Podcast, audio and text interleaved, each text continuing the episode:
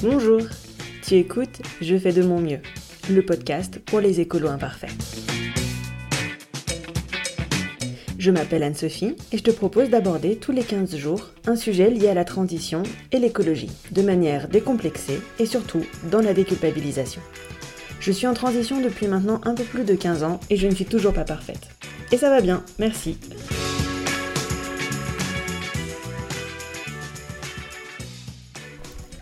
Bienvenue dans cet épisode 8. Avant de commencer, j'ai deux trois choses à te dire. La première, merci. Merci à tous ceux qui m'ont rejoint sur le compte de Délectable avec deux L. Euh, Délectable, c'est mon activité principale et c'est là où je te parle d'alimentation durable tout le temps. Alimentation durable, tu le sais, c'est le titre de l'épisode qui était juste avant. Du coup, de vous voir débarquer quelques-uns quand même, euh, je pensais pas que vous seriez aussi nombreux, ça m'a fait super chaud au cœur. Tous ceux qui m'ont rejoint sur l'Instagram de Je fais de mon mieux, donc c'est underscore Je fais de mon mieux le podcast. Merci à vous d'être venus et voilà, venez me dire bonjour, venez me faire un coucou, ça me fait toujours super plaisir. Une deuxième chose qui me ferait super plaisir en fait, c'est que tu n'hésites pas à me laisser un gentil mot pour me dire ce que tu penses du podcast sur l'application que tu écoutes. Ça peut être Podcast Addict, ça peut être euh, Apple Podcast. Bref, si tu peux me laisser un commentaire gentil juste pour me dire Hey Anso, ce que tu fais, j'aime bien, c'est cool, continue. Bah fais-le s'il te plaît, parce que pour toi c'est peut-être pas grand chose, mais pour moi ça veut dire beaucoup et ça me soutient énormément et ça m'encourage dans ma démarche. Merci d'avance. Et puis ces dernières semaines, j'ai voyagé, bien sûr, virtuellement, hein, dans les podcasts euh, des copains et des copines. Euh, je suis notamment allée chez Laura du podcast Môme, qui interroge en fait le désir ou le non-désir d'enfant.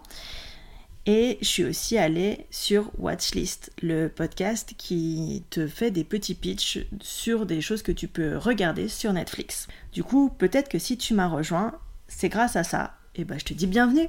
Alors, Watchlist, j'avais abordé un documentaire qui s'appelait The Minimalism. Tu me vois venir Bah, c'est le sujet de cet épisode en fait. Bon, allez, on attaque l'épisode. Pourquoi je te parle de minimalisme? Ben tout simplement parce que c'est un courant de pensée qui m'interpelle énormément et en quel je crois beaucoup. C'est aussi quelque chose euh, qu'on voit énormément et dont on parle de plus en plus, notamment grâce à Marie Kondo, puisque c'est quand même elle qui l'a vraiment remis au goût du jour. Et puis aussi grâce à tout un tas d'initiatives qui existent par rapport à ce mouvement. Je vous ai demandé sur Instagram, vous aviez envie que je vous en parle un peu plus et vous étiez quelques-uns à m'avoir répondu euh, bah ouais ça nous intéresse. Et donc voilà, je vais t'en parler aujourd'hui.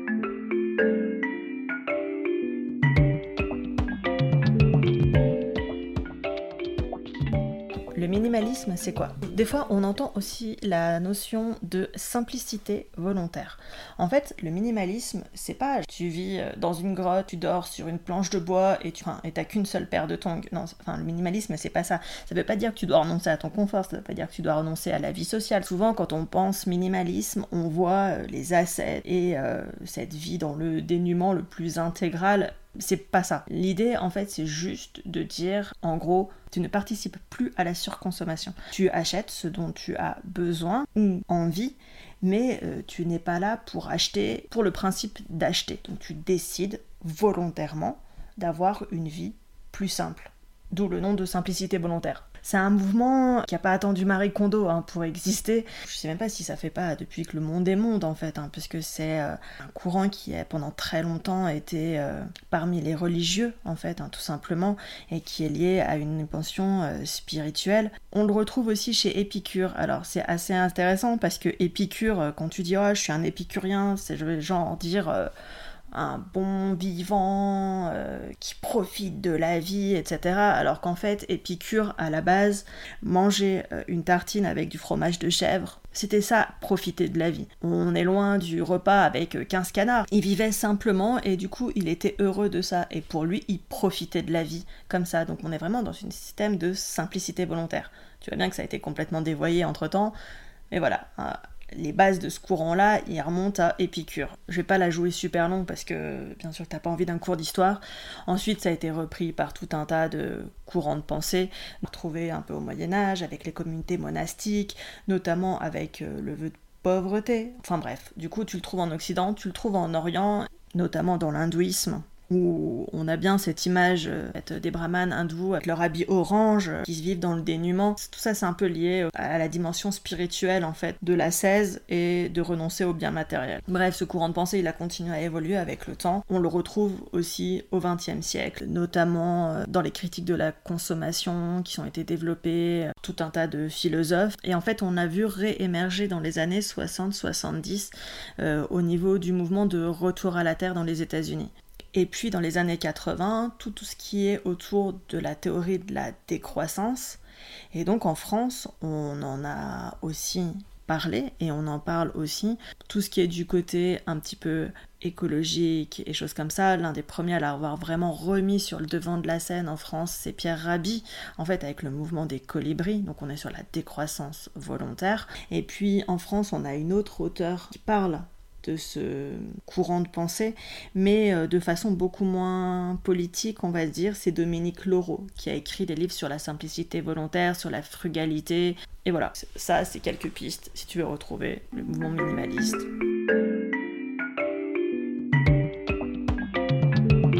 Qu'est-ce qui pousse les gens à aller dans cette démarche? Comme je te disais, la, première raison qui est historique en fait, je vais pas m'attarder là-dessus, c'est la raison spirituelle. T'as un peu cette idée que en te détachant des objets matériels, ça te libère l'esprit, ça te libère ton âme, et donc du coup tu te rapproches de quelque chose de plus grand qui existe. Je juge pas si oui ou non c'est vrai, hein. je dis juste qu'il y a des gens qui le font pour cette raison, et je vais passer très vite là-dessus parce que je ne sais pas si aujourd'hui, en 2020, il y a encore énormément de gens qui sont concernés par ce cas. La deuxième raison, c'est des raisons économiques. Une des façons de pouvoir avoir de l'argent de côté et de plus être endetté en permanence, ben c'est d'arrêter d'acheter des trucs dont tu n'as pas besoin en fait, tout simplement. De là, au début, tu peux très bien commencer en te disant, ben en fait, je veux juste faire des économies. Et puis au fur et à mesure que tu le fais, tu te rends compte que c'est ok, que ça va bien, qu'il n'y a rien qui te manque. Et donc du coup, peut-être commencer à réfléchir pourquoi tu le fais, etc. Et donc te rendre compte qu'en fait la consommation, ça a tout un tas d'impacts qui arrivent dans la suite de ce que je vais développer. Tu le fais pas forcément euh, parce que tu as envie de sauver la planète. Hein. Peu importe comment tu y arrives. Il n'y a pas une histoire tracée, il n'y a pas de tout le monde y arrive pour telle ou telle raison, sinon euh, tu rentres pas, t'as pas de basket. Non, tu t'arrives bien par quel bout. L'important c'est que tu arrives en fait. Et puis après, bah, tu prends ce que tu as à prendre et puis euh, tu réfléchis à si ça te convient ou si ça te convient pas. Le troisième volet, c'est les raisons écologiques. Forcément que c'est les plus évidentes à mes yeux puisque je te parle de transition écologique. Donc en fait, c'est toutes les raisons écologiques et politiques. Alors, je vais essayer de pas être clivante. Tu as toute une théorie euh, politique autour du fait que euh, nous vivons dans un système capitaliste qui encourage la destruction de la nature. Voilà, c'est un fait. Voilà, je c'est fait. Donc du coup, une des manières de lutter contre cette euh, course à la croissance en permanence, c'est d'arrêter la croissance et donc de dire non, tout simplement. C'est un peu tout ce qu'il y a derrière euh, les phénomènes de boycott.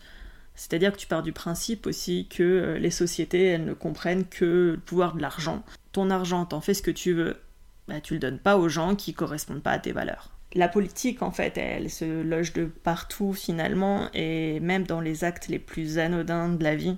Et donc, du coup, tu peux venir au minimalisme parce que t'es pas d'accord avec le système. C'est pas forcément le cas de tout le monde. Hein. Et puis, il y a les raisons écologiques. Ça, elles sont assez évidentes. En ce moment, on est clairement à l'intérieur. Tout ce qui est réchauffement climatique et choses comme ça, la surconsommation entraîne des impacts assez dingues sur tout notre environnement. Bah, limiter cette surconsommation permet de diminuer la pollution, donc du coup, permet d'arrêter de détruire la planète. Pour ces raisons-là, parce que tu veux sauver la planète, tu décides volontairement de pas forcément t'acheter le dernier truc à la mode qui euh, a l'air super bien et qui euh, pollue en fait de manière monstrueuse. Mais euh, tu vas décider de trouver une alternative à ça qui aura un impact moindre. Et ton objectif, c'est de faire quelque chose de bien pour la planète. Voilà, quelque part, tu peux être peut-être entre ces trois raisons, spirituelle, économique ou écologique, rien n'empêche d'être dans deux, dans trois, dans les trois, dans les deux.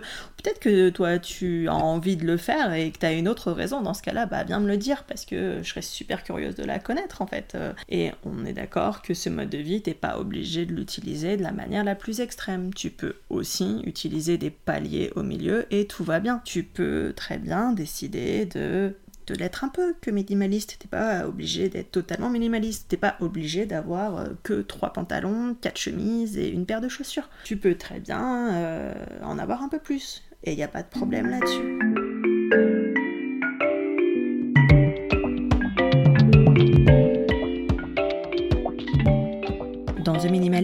Le documentaire, Joshua Fields dit la phrase suivante qui est très parlante en fait. C'est aimer les gens et utiliser les choses. Parce que le contraire, ça fonctionne jamais. Les minimalistes, généralement, décident de remettre le rapport humain au centre de tout et donc du coup de être plutôt que d'avoir. C'est cette notion-là que ça va questionner. Alors le minimalisme, euh, il a énormément fait parler de lui. Depuis la crise de 2008 aux États-Unis, c'est un peu le moment où ça a explosé aussi chez nous. Tu le sais, c'est la crise des subprimes, et donc du coup, il y a énormément d'Américains qui se sont retrouvés à la rue du jour au lendemain à cause de leurs prêts immobiliers, ce qui a créé euh, un trauma général, ce qui est tout à fait normal, et ce qui a amené un certain nombre de personnes à réinterroger leur rapport à la consommation, à la possession, euh, etc. Ça a créé tout un tas de mouvements. L'un des mouvements qui est né par rapport à ça, concerne les achats immobiliers. À partir du moment où les Américains se sont rendus compte que faire des prêts immobiliers, ça pouvait être dangereux et que tu pouvais perdre ta maison du jour au lendemain, t'en as un certain nombre qui ont décidé de vivre dans des tiny houses. Les tiny houses, c'est des toutes petites maisons. T'as pas beaucoup d'espace. Le gros avantage, c'est que c'est des toutes petites maisons, donc ça coûte pas cher et donc du coup, t'es pas forcément obligé d'avoir un emprunt pour pouvoir acheter ta maison. Tu peux la payer comptant. Tu ne risques jamais rien par rapport à un problème avec la banque. C'est des espaces qui sont ultra confort et qui peuvent être ultra optimisés pour s'adapter au mode de vie.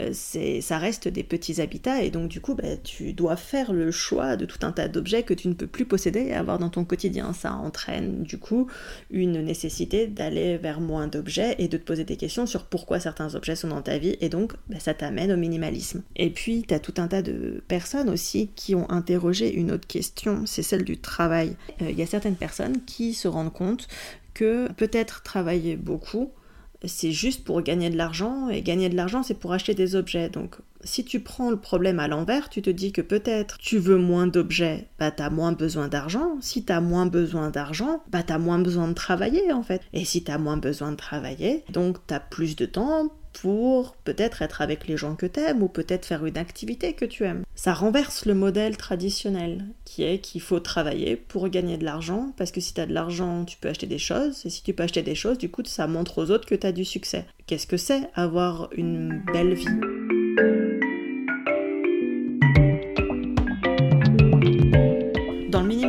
L'important c'est que les objets que tu possèdes, tu sais pourquoi tu les possèdes. Si tu es collectionneur de livres parce que tu kiffes les livres et que ça t'apporte plaisir d'avoir des livres, enfin je veux dire les collectionneurs, euh, voilà, et eh ben, et eh ben garde tes livres, t'es pas obligé de t'en débarrasser. Ils sont là dans ta vie parce qu'ils t'apportent du bonheur. Et eh ben c'est ok. Le minimaliste, il est pas là à te dire, euh, genre, euh, t'as pas le droit d'avoir plus de 10 objets. Il est là à te dire, il faut que chaque objet qui soit dans ta vie, tu saches pourquoi il est là, que ce soit ok pour toi. Et c'est très bien comme ça. Si pour toi c'est d'avoir 15 000 paires de chaussures, eh ben, aie 15 000 paires de chaussures. Il n'y a aucun problème là-dedans. Par contre, là où ça va devoir poser question, c'est si tu achètes quelque chose pour combler un manque et qu'en fait, en faisant cet acte d'achat, tu, tu vas être satisfait là tout de suite. Mais en fait, sur le long terme, pas du tout. Ça va juste remplir un vide.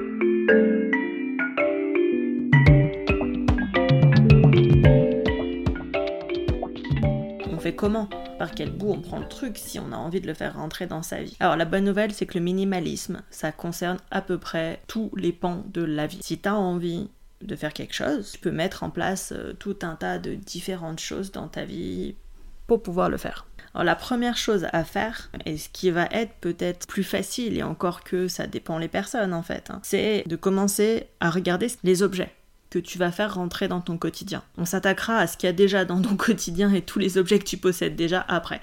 D'abord, on commence par ceux qui vont rentrer à partir de maintenant dans ton quotidien. La première chose à faire, c'est de demander quand tu vas te faire un achat, pourquoi tu fais cet achat Il y a des achats qui sont nécessaires. T'as besoin acheter de la nourriture, tu le fais. T'as besoin d'un manteau en hiver parce qu'il fait froid. Est-ce que t'as besoin d'un manteau chaque hiver? Ça, je sais pas. Mais en tout cas, si t'as froid, il faut que tu te couvres. Tu vas peut-être te dire, c'est parce que j'ai envie bah, t'as le droit de te faire plaisir. C'est pas parce que t'es minimaliste que d'un coup tu vis euh, dans, un monde qui n'a plus de saveur, qui n'a plus de plaisir ni de gourmandise. Enfin voilà, c'est pas ou tout noir ou tout blanc. Hein. Il y a deux sortes d'envie. tu peux avoir l'envie de te faire plaisir. Et puis, c'est à différencier de genre j'en ai envie, mais ça vient pas vraiment de moi. Et c'est là où pour certaines personnes, ça va être assez compliqué en fait. T'as certaines envies, c'est pas, elles viennent pas de toi en fait, elles viennent d'un martelage publicitaire de la société qui va te mettre en tête que tu as besoin de ceci ou de cela pour correspondre à telle ou telle image que t'aimerais renvoyer de toi.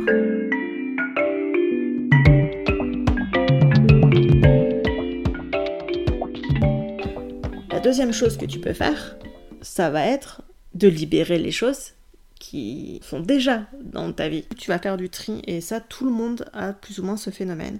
C'est que tu vas avoir l'impression de libérer quelque chose. Ça paraît un peu mystique, là, dit comme ça. En fait, les plus on a de possessions et plus on est possédé par ses possessions. C'est un peu bizarre dit comme ça, mais bon, je te laisse faire l'expérience, tu me diras ce que, ce que t'en penses. Pour euh, libérer les objets qu'on a déjà dans, dans son chez-soi, on a plusieurs méthodes. C'est là que Marie Kondo va entrer dans ta vie, certainement, comme dans la vie de millions de personnes à travers le monde, comme dans la mienne de vie. Donc tu vas regarder les objets qui sont dans ta vie et tu vas, euh, alors Marie Kondo, elle les sépare en différentes catégories et elle te dit de te mettre face à chacune de ces catégories et te poser des questions. Voilà, je te laisse euh, aller chercher du côté de Marie Kondo si tu as envie.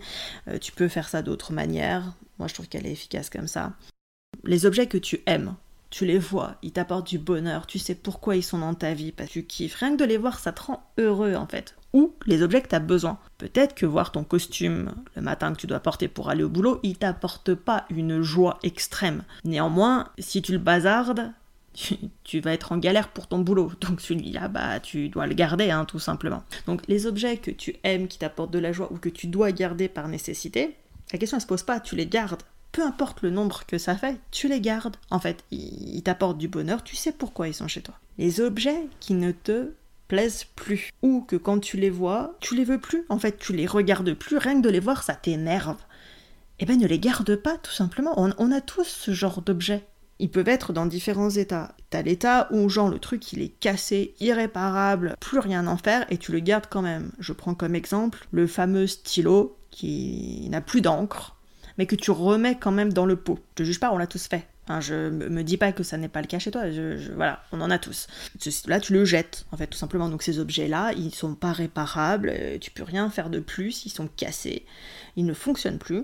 Soit tu les jettes à la poubelle, soit tu les emmènes à la déchetterie, bref, ils seront revalorisés d'une façon ou d'une autre. Et puis il y a les objets qui sont euh, réparables et que tu ne veux plus. Bah, ceux qui sont réparables, hein, tu peux les emmener dans une association, par exemple, en vie en fait, qui euh, revalorise le matériel, qui le répare grâce à de l'insertion professionnelle et qui ensuite va le revendre. Et puis il y a les objets que tu ne veux plus et qui sont en parfait état. Typiquement euh, le t-shirt que tu gardes et que de toute façon à chaque fois que tu le vois, tu te dis non celui-là je le mettrai pas aujourd'hui. D'ailleurs, tu le mets pas aujourd'hui, mais ça fait 5 ans que tu le mets plus, en fait. Euh, et puis rien que de le voir, tu sais que tu le mets plus, mais il est là, toujours dans ta penderie. Moi, j'ai fait mon premier tri grâce à Marie Kondo, et franchement, j'ai même pas compté le nombre qu'il y en avait, et ça m'a sidéré, en fait, de garder des trucs alors que pertinemment, dès que je les voyais, je savais que je les mettrais plus. Donc cela, tu peux, bah, soit tu as besoin d'argent, ou tu as envie de prendre du temps pour faire ça, et dans ce cas-là, bah, tu peux le mettre en vente, et puis peut-être que ça intéressera quelqu'un puisqu'il est en bon état. Soit il est en bon état et t'as pas envie de passer du temps pour essayer de le revendre, mais dans ce cas-là, tu le donnes à une association.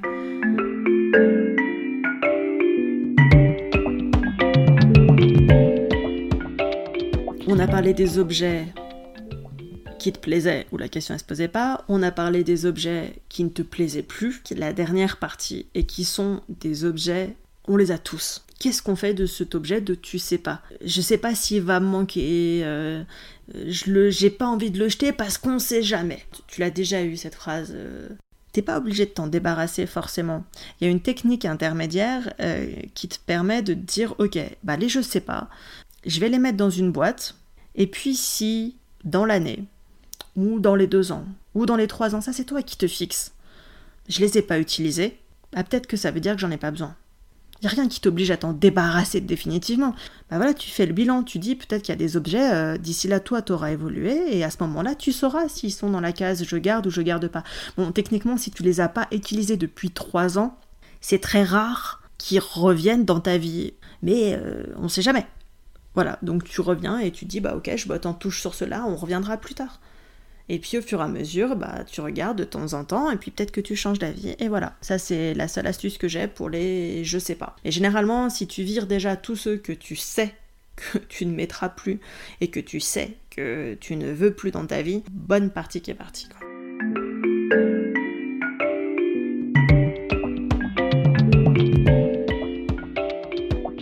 Envie d'aller plus loin dans cette démarche vers le minimalisme, ou en tout cas de t'intéresser un peu plus de près, mais sans pour autant vouloir complètement commencer un grand tri dans tes affaires, premier truc que tu peux faire, faire le tri dans tes mails.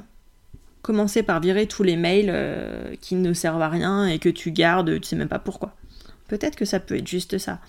Peut-être que ça peut être te désinscrire de toutes les newsletters qui ne servent à rien et que tu reçois, mais qu'en fait chaque fois euh, tu les mets à la poubelle bah en fait la prochaine fois au lieu de la mettre à la poubelle, tu te désinscris et comme ça tu la reçois plus tout simplement. Si je prends le côté avec les vêtements, le projet 333, c'est une américaine qui avait lancé ça pendant 3 mois, ne portait que 33 pièces. Donc dans les 33 pièces, tu as les vêtements, les sous-vêtements et aussi euh, tout ce qui était accessoires. Pendant 3 mois, elle avait porté uniquement ces 33 pièces en faisant varier ses différentes tenues. Et elle s'était rendue compte euh, à son travail, personne n'avait vu la différence avec avant quand elle achetait des nouveaux vêtements. Elle a commencé par ce bout-là euh, pour diminuer ses affaires parce qu'elle s'était rendue compte qu'elle avait une garde-robe qui était euh, juste monstrueuse. Peut-être que tu peux te lancer ce défi. L'autre défi, c'est le défi no buy. Tu n'achètes rien de neuf pendant X semaines et puis tu vois ce qui se passe. Voilà une façon de faire rentrer le minimalisme dans ta vie. J'ai vu récemment sur un compte Instagram euh, quelqu'un qui se revendiquait du minimalisme culinaire. Alors j'avais jamais entendu parler de cette expression avant. Et pour elle, le minimalisme culinaire, ça veut dire utiliser des produits bruts, ne pas acheter trop de produits transformés, ne pas faire de recettes avec 15 euh, 000 ingrédients à l'intérieur. Rester sur des choses simples gourmande et bonne et efficace sans pour autant euh, avoir besoin de 12 milliards d'épices. Bon, je me suis pas mal reconnue dans cette démarche, mais peut-être que ça peut être une façon de rentrer là-dedans. Voilà, je crois que j'ai fait un petit peu le tour sur le minimalisme. Je te dis à dans 15 jours pour un nouvel épisode et d'ici là, prends soin de toi. Et voilà, c'est déjà fini pour aujourd'hui. Si vous avez apprécié cet épisode, vous pouvez retrouver tous les autres sur mon site internet ou sur votre plateforme de podcast préférée. Profitez-en pour me laisser un gentil mot et plein d'étoiles. Ça me fera super plaisir et surtout, ça m'aidera beaucoup pour continuer ce podcast. Parlez-en aussi autour de vous, parce que plus on sera nombreux, moins on se sentira seul à être des écolos imparfaits. Et si vous êtes adepte des réseaux sociaux, je vous donne rendez-vous sur Facebook ou sur Instagram en tapant Je fais de mon mieux, le podcast. Je vous dis à dans deux semaines pour un nouvel épisode et en attendant, ça va aller. Je sais que vous faites de votre mieux.